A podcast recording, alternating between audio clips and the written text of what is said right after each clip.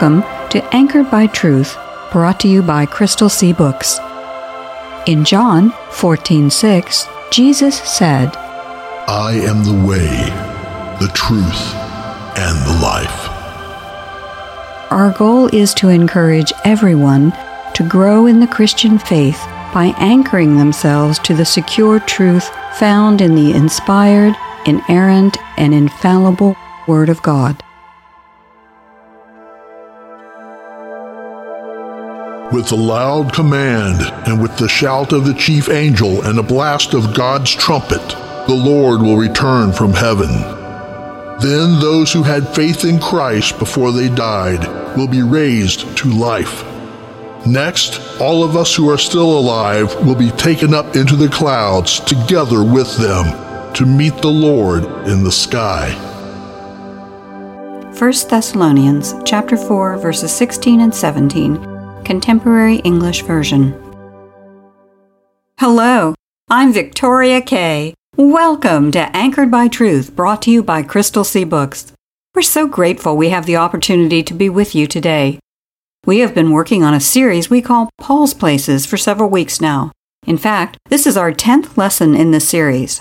By Paul, of course, we're referring to the Apostle Paul, who wrote almost half of the books in the New Testament.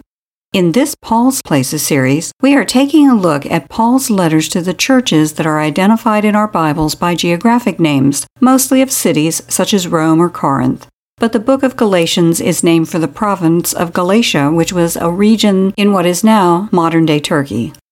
Anyone who has missed any of the previous lessons can find them on our website, crystalseabooks.com, or on their favorite podcast app. Today in the studio, we have R.D. Fierro, the author of a number of great Christian books and the founder of Crystal Sea Books. RD, what was the major reason you wanted to do this Paul's Places series? Well, I would like to add my thanks to yours for all the listeners who are joining us here today and to express our gratitude that we have the opportunity to share our conviction that the Bible is the inspired, inerrant, and infallible Word of God. The big reason that we undertook this Paul's Places series is really quite simple. We wanted to help our listeners be able to formulate a better answer to the question Are the New Testament documents historically reliable? The New Testament documents are the best documents that tell us about Jesus' life, death, resurrection, and ascension. They're not the only documents, but they are certainly the best documents.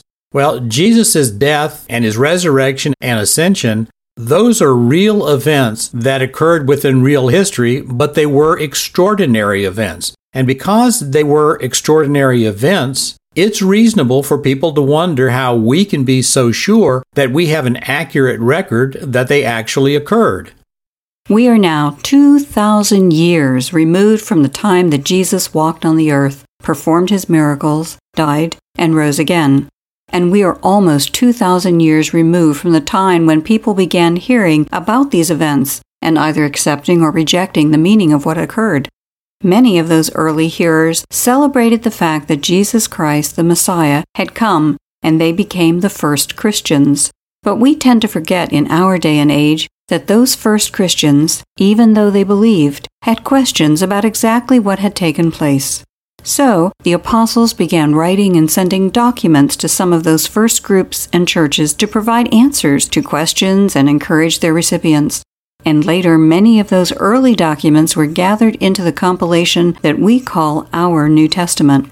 Right. And the Apostle Paul was one of the hardest working of the apostles, and he certainly was one of the most prolific writers. You know, about half of our New Testament came from the Apostle Paul's hand. And among the letters that Paul sent that have been preserved for us are the letters he sent to churches in various cities, or in one case, several churches in a region known as Galatia. We call those letters by the name of the group that received them, such as Romans, Corinthians, or Thessalonians. And today, we want to take a closer look at the letters Paul sent to the Thessalonians. Yes, among Paul's letters that have been preserved for us, nine of the letters that we have from him are identified by place names, by geographic names. There are six cities that are named, and as you said, there is one named for a region called Galatia. Now, two of those cities, Corinth and Thessalonica, have more than one letter preserved in our Bible. And so we call those letters 1st and 2nd Corinthians and 1st and 2nd Thessalonians. Well, in our Bibles, 1st and 2nd Corinthians are placed earlier in the order of the arrangement within the compilation of the books of the New Testament. But actually, most scholars believe that 1st and 2nd Thessalonians are the earliest of Paul's letters that have been preserved. The one possible exception to 1st and 2nd Thessalonians being the earliest of Paul's letters that we preserve is the letter to the Galatians.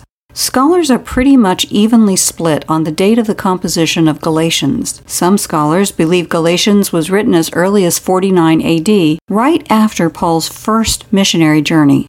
Other scholars place it several years later, after or during Paul's third missionary journey, possibly as late as 57 AD. Since most scholars date 1st and 2nd Thessalonians around 51 or 52 AD, it is quite possible they were the earliest of his letters or epistles that have been retained. Yes. And for anyone who would like to have more information about the dating of the book of Galatians, they can go to our website, crystalseabooks.com, and they can just listen to the episode in our Paul's Places series that covers Galatia, or they can go to their favorite podcasting app. So for today, we want to turn our attention to the letters that Paul sent to the Thessalonians. And the first thing that I want us to notice is that we know exactly where the city of Thessalonica is located because the city of Thessalonica is located in the same place today that it was in Paul's time. And today, Thessalonica is also known as Thessaloniki, Saloniki, or Salonika. Today, Thessalonica is the second largest city in Greece with over 1 million inhabitants.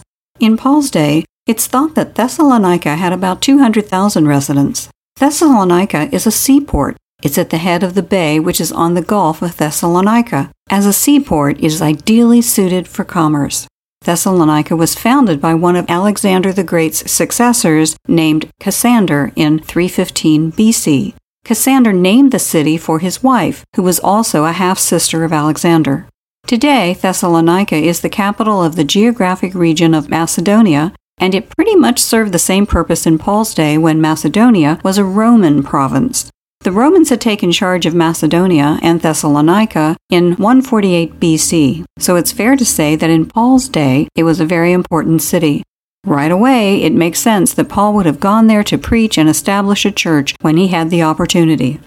And even more than just being an important city, Thessalonica was located on what is called the Egnatian Way, the Egnatian Way was a very important transportation artery that the Romans had built in the second century BC. And the Egnatian Way ran through a territory that is currently part of modern day Albania, North Macedonia, Greece, and European Turkey. And the Ignatian Way was essentially a continuation of the Appian Way, the Egnatian Way was the main line of overland travel through Macedonia, which is northern Greece, and it went all the way from the west coast of Greece to western Turkey. Pretty much most people who know anything about the Roman Empire know that the Romans were prodigious builders of roads and ports because roads and ports facilitated the commerce and trade, but also facilitated the travel of military equipment and supplies. So the Romans were very good at building very sturdy roads, and in fact, some of their roads are still in use today. Well, both the cities of Thessalonica and Philippi were on the Egnatian Way. So it makes perfect sense that when Paul had been mistreated in Philippi, he would have followed the Egnatian Way west to the next major city to the west, which was Thessalonica. We hear about that in Acts chapter 17, verses 1 through 3. Quote, now, when Paul and Silas had traveled through Amphipolis and Apollonia, they came to Thessalonica, where there was a synagogue of the Jews.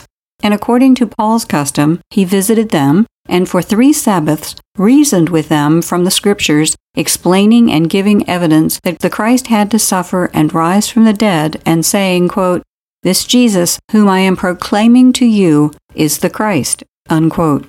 So essentially, Paul skipped two smaller towns that were also on the Egnatian Way, Amphipolis and Apollonia, and he made his next ministry stop after Philippi in the city of Thessalonica. which, as we've been talking about, was a far more important city than either Amphipolis or Apollonia. Plus, it's quite likely that there may not have been a synagogue in Paul's day in Amphipolis or Apollonia. So, the lack of a synagogue would have limited Paul's normal approach to preaching the gospel. When Paul entered a new area, he liked to start his preaching in the local synagogue for a variety of reasons. Paul was a Jew. The synagogue was a place where his fellow believers, his fellow Jews would be gathering. And it was a great place for him to begin with the common level of understanding of the Jewish scriptures.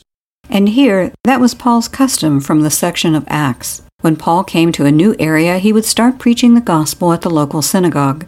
Paul was a Jew, so he would start at the place where it was most likely he would find people who would know the Jewish scriptures, the Old Testament, and with whom he had a natural bond. If Paul didn't get a positive response from the Jews in the synagogue, he would find a place to preach to the Gentiles, the non Jews. Then he would stay as long as it was profitable for him to be there. All too often, the resentment of the local Jewish community would create problems for Paul and his new converts. And that's what happened here. In verses 5 and 6 from chapter 17 of Acts, we hear, quote, But the Jews, becoming jealous and taking along some wicked men from the marketplace, formed a mob and set the city in an uproar. And they attacked the house of Jason and were seeking to bring Paul and Silas out to the people. When they did not find them, they began dragging Jason and some brothers before the city authorities, and taking along some wicked men from the marketplace, formed a mob and set the city in an uproar. Unquote. Right. And this little vignette that we get from Acts is actually very helpful in giving us insight into the content of the letters that Paul sent to the Thessalonians. So let's dig into that just a bit. It really doesn't seem like from Acts that Paul got to spend too much time in Thessalonica before he had to move on. Let's compare a time period in Thessalonica that probably was about two to three months and compare that with the 18 months that Paul spent in Corinth when he founded the church in Corinth, or the nearly three years that he spent in Ephesus when he founded the church in Ephesus. So the church that Paul founded in Thessalonica had continued on despite the fact that Paul had spent a very limited amount of time there. Possibly because there were some influential people within Thessalonica who had begun to believe when they first heard the gospel.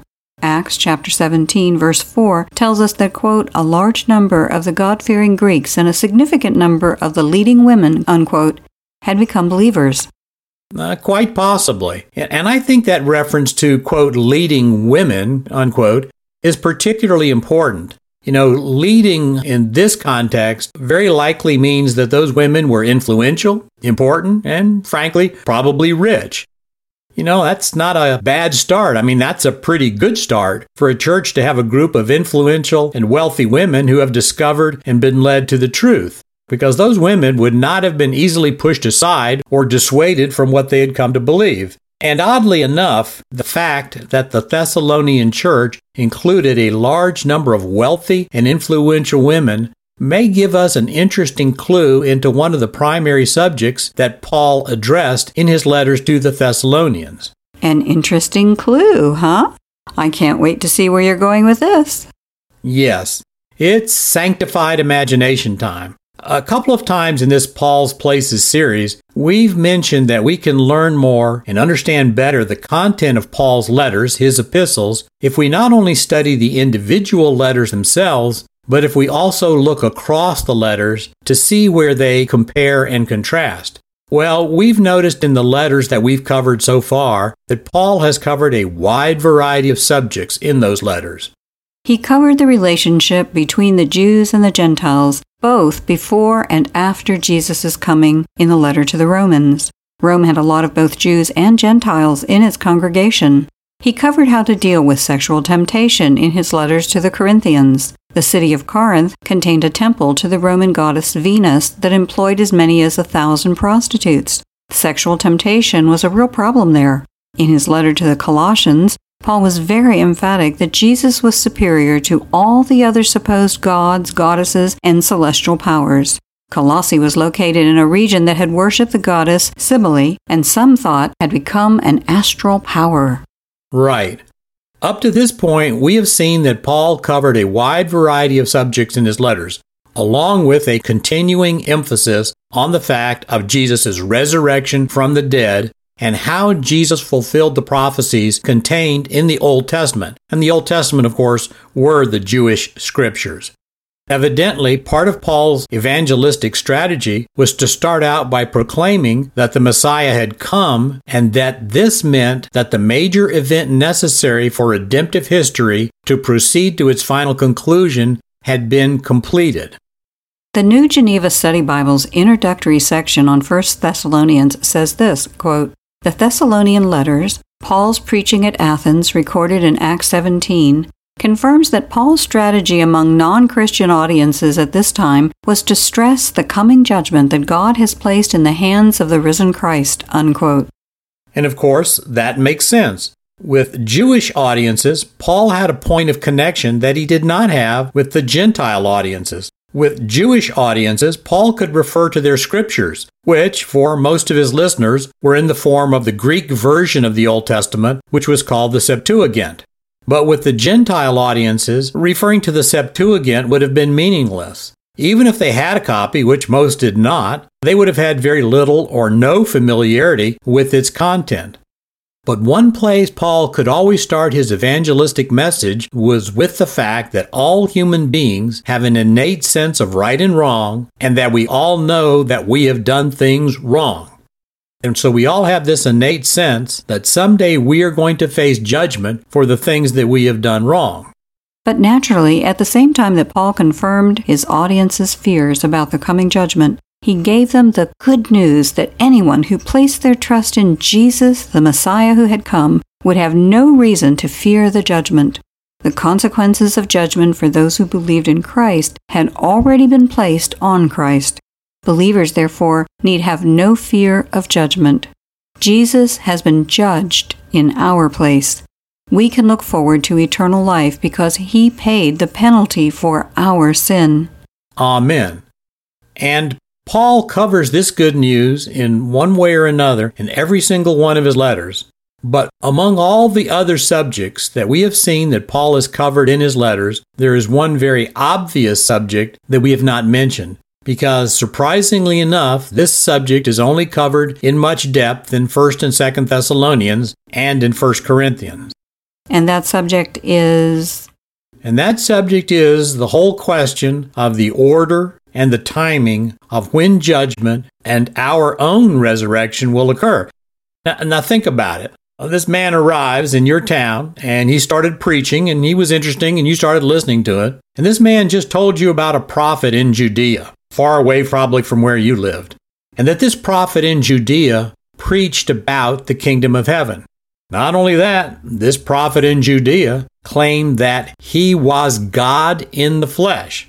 Well, that claim, of course, would be extraordinary made by any man, but then this person who is preaching to you at that moment tells you that that prophet in Judea not only claimed that he was God in the flesh, but then he performed miracles that validated his claim. And then you find out that that prophet in Judea was killed by the Romans.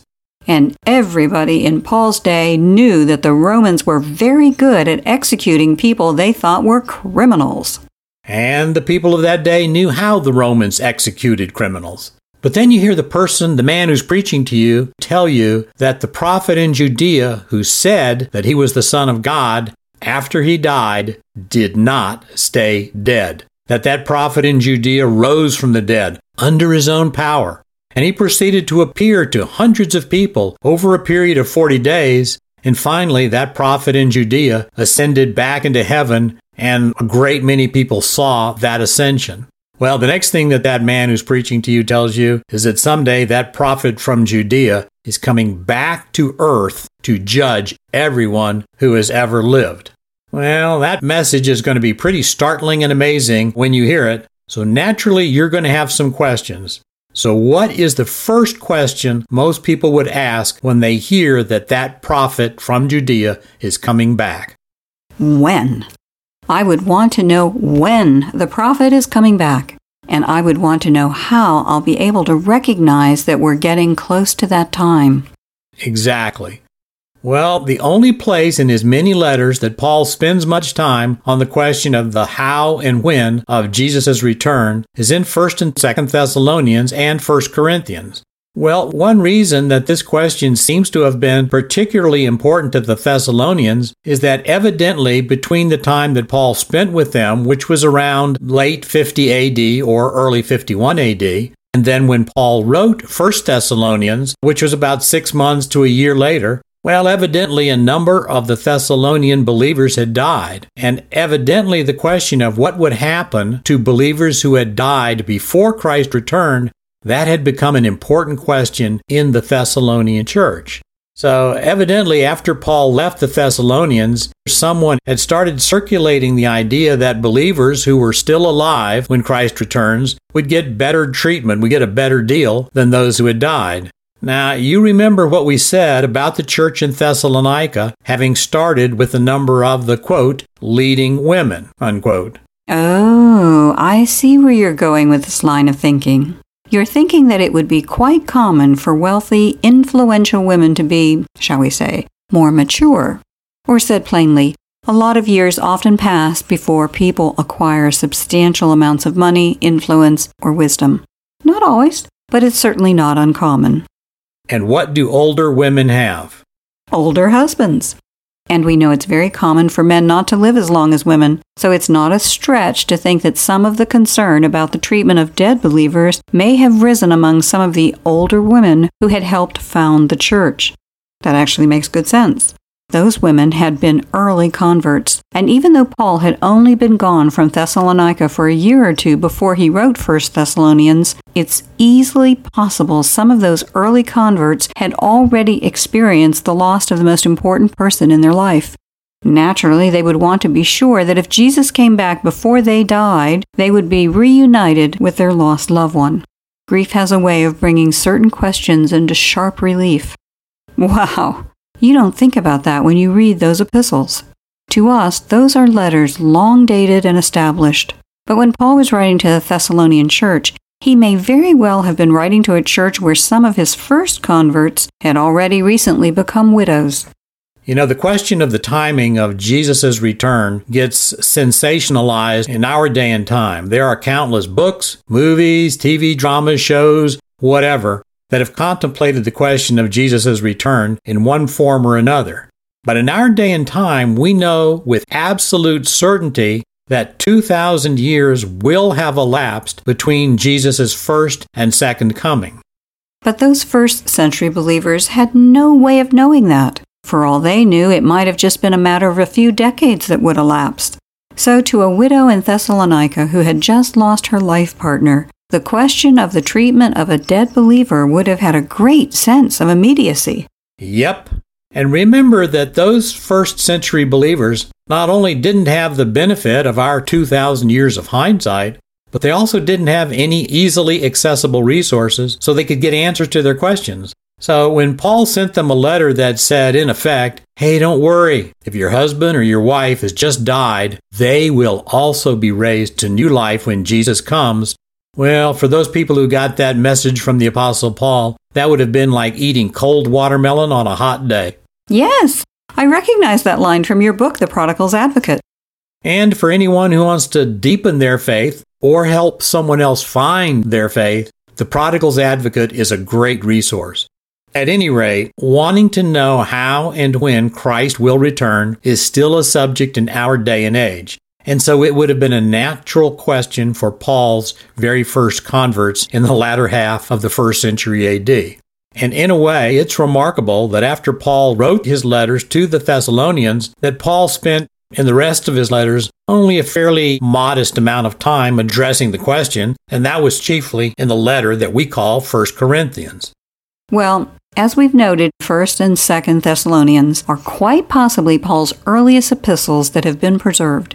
It may be that as Paul moved through his ministry career, he began covering Christ's return so thoroughly in person he no longer had to spend much time on it in his written correspondence. And that is actually a very important observation. One of the topics that Paul does cover in 1 Thessalonians is the divinity of Christ. Paul strongly affirms Christ's divinity in 1 Thessalonians. So this tells us that Christ was both fully divine as well as fully human. That doctrine was not a much later development in the Christian faith, as is sometimes alleged. Right from the beginning, from the earliest days of the church, the earliest Christians knew that Jesus was God in the flesh. And the Trinitarian nature of the Godhead is also addressed in 2 Thessalonians in chapter 2, verses 13 and 14. Those verses say, quote, but we ought always to thank God for you, because God chose you as firstfruits to be saved through the sanctifying work of the Spirit and through the belief in the truth. He called you that you might share in the glory of our Lord Jesus Christ. Unquote. And this demonstrates that rather than such doctrines as the dual nature of Christ and the Trinitarian nature of God being later developments in the Christian faith, those fundamental doctrines were well understood from the very earliest days of Christianity. Critics will sometimes allege that the belief that Christ was truly God was a much later addition to the Christian faith. The critics will say something like, well, Christ was a good man and a great teacher, but he never claimed to be God. But as C.S. Lewis pointed out in his well known discussion that's often termed Lord Liar or Lunatic, that kind of assertion about Jesus is just plain silly. Anyone who reads the Gospels carefully knows that Jesus quite clearly claimed to be God, and Jesus claimed to possess prerogatives that only God possesses, such as the authority to forgive sins. So, as Lewis noted in his famous discussion, any man who believes he is God, they might be a liar who's just trying to deceive others for one reason or another, or that man might be a lunatic, the kind who's just crazy. But neither a liar or a lunatic should ever be considered a good man or a great teacher. But if Jesus is who he claimed to be, God incarnate, then the only appropriate response is to fall on our knees in abject awe and worship. Well, that's a good place to end for today.